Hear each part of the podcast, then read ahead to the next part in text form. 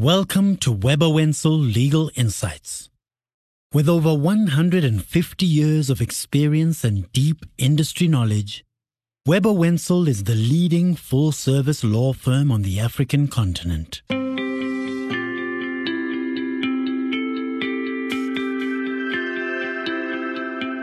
Good afternoon, everyone, and welcome to, to those listening. My name is Brian Dennehy. I'm the head of the tax team at Webber Wentzel, and here today to talk to you about debt and corporate restructurings and business rescue. Quite a complex topic, of course, and here to navigate the minefield of uh, tax implications associated with a business reorg is my fellow partner, Kyle Beilings, who's uh, joining me. Kyle, welcome. Thanks, Brian, and happy to be uh, virtually anyway uh, to discuss this complex minefield. Super, thank you.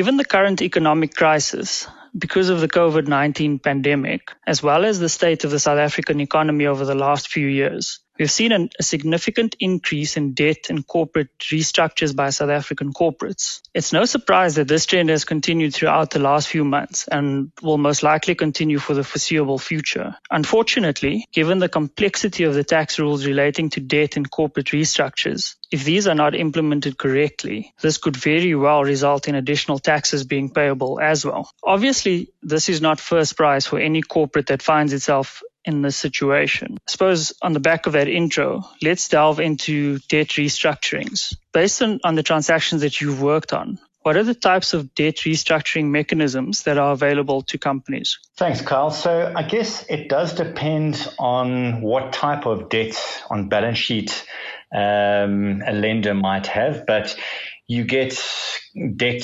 waivers, uh, debt conversions, um, a subordination of debt. Uh, you could have a conversion of debt into some sort of equity funding, for example, into pref funding, or even ordinary share funding. Um, so those are your your typical types of mechanisms that you do see deployed um, most often, but each one with their own with their own bag of tricks then to unpack and look at in more detail. Sure. I, I suppose over the last few years, you know, a lot of these have, have come to the to the fore. I suppose a, a follow-on question would then be, what are the pitfalls or, or issues that companies need to think about when undertaking a debt restructure? Yeah, and this is really where a lot of the, the devil in the detail does lie. Um, you know, it's it almost seems a bit a bit harsh in a sense that companies that are in distress and looking to go through a debt reorg process, um, if not implemented correctly, might end up triggering additional tax which they can least afford to pay. But these are some of the challenges which are often faced. So. For example, if there is a waiver of uh, debt by a, a lender um, in favor of a borrower, you could, for example, have a recoupment of of interest or expenditure that might previously have been claimed as a tax deduction.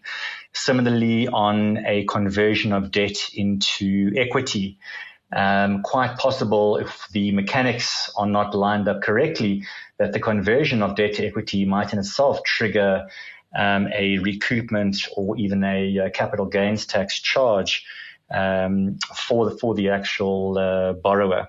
So it's something which in looking at it, we take a lot of time to, to plan quite carefully with our clients, look at what are the best routes to, to restructure debt, to potentially do a conversion of debt into equity, mindful of some of these traps and pitfalls which uh, can inadvertently hit.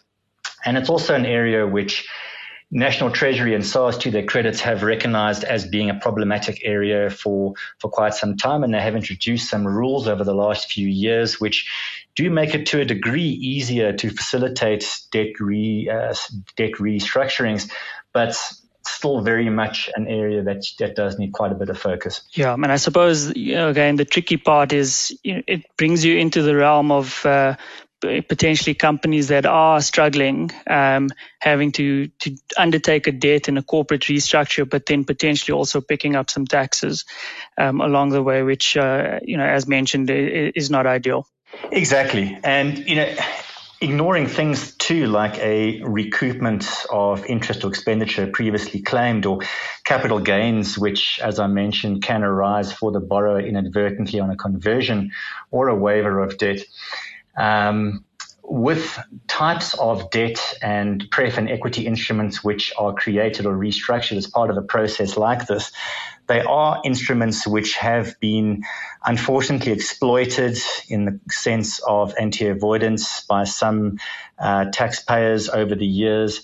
So there's so much policing around, for example, whether debt will be treated as hybrid debt if it is given certain equity like features as part of a business rescue reorg, or if pref funding as part of a restructuring has got too many debt like features and it gets treated as hybrid equity, which, uh, if either of those two circumstances were to arise, could be very onerous on the part of the borrower.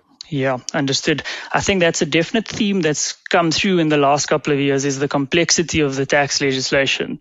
Um, I suppose something that is important to uh, to taxpayers and advisors alike. Yeah, exactly.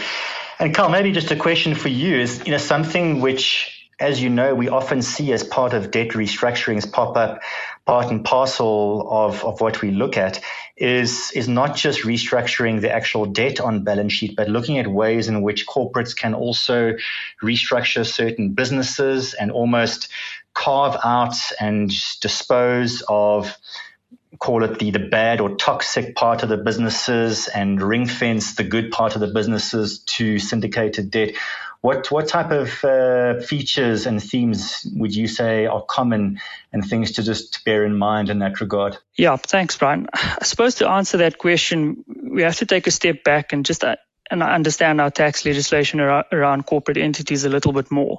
South Africa's tax law, as it as it currently stands, doesn't recognize the concept of group taxation. Instead, we have rules which broadly apply where certain types of transactions are undertaken between a grouping of entities. Now, what this ultimately does is it delays or defers the payment of tax to a future date or event. These rules were introduced to mimic to some degree the concept of group taxation. You know, so, so simply put, uh, an example of this would be where an asset is sold from one South African corporate to another, with both these uh, entities being owned by the same corporate shareholder. Theoretically, anyway, because the entities form part of the same grouping, our rules allow for the tax payable to be deferred on such transfer until the asset is ultimately disposed of. You know, so so we, we we tend to see this theme that's evolved over time where you do have group entities effectively moving assets between each other. You know, there are a couple of reasons why. I think one is is as you've mentioned as a consequence of, of a debt restructure, or two is just the complexity um, and the cost of having quite a big group with quite a few entities um, that sit within within that grouping. And I guess, like with regards to the restructuring of the debt itself, something too that if you don't get right, um, you can inadvertently pick up tax in a group that can ill afford to. Um, so, what, what would you see as, as the pitfalls or just the, the points uh, for corporates and clients to consider that are looking at a, a project like that? Yeah, 100%. I think the requirements that you, you need to meet in order to, to get the benefit of a, of a tax deferral um, is, is, some degree of permanency to the group.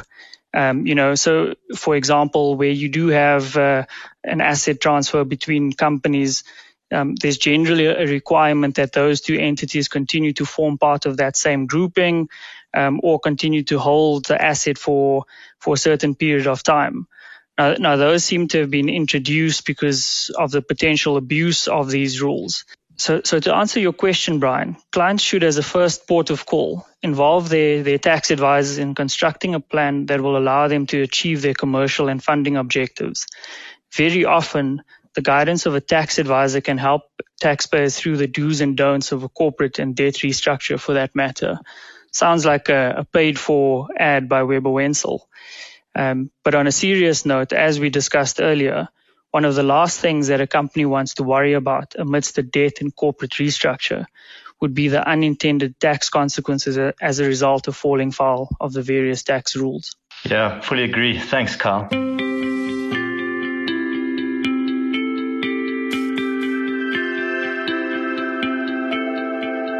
Think that brings an end to the podcast. Uh, thanks a lot for your involvement, Kyle, and thanks again to all those uh, listening. I must just say, anecdotally, this is only the uh, the second podcast I've ever done. The first was a family podcast about ten years ago, giving uh, an assessment of the Springbok All Black uh, game at Ellis Park that was played that year. This was definitely more complicated, but just as much fun. Hope to chat again soon. Cheers, everyone. Excellent. Thank you, Brian, and thanks all for listening. This has been Webber Wentzel Legal Insights. Our executive producer is Paula Youens.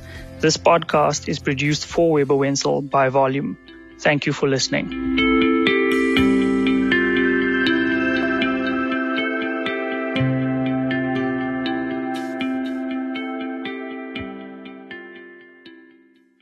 You have been listening to Webber Wentzel Legal Insights. You can find and subscribe to the podcast on all major platforms.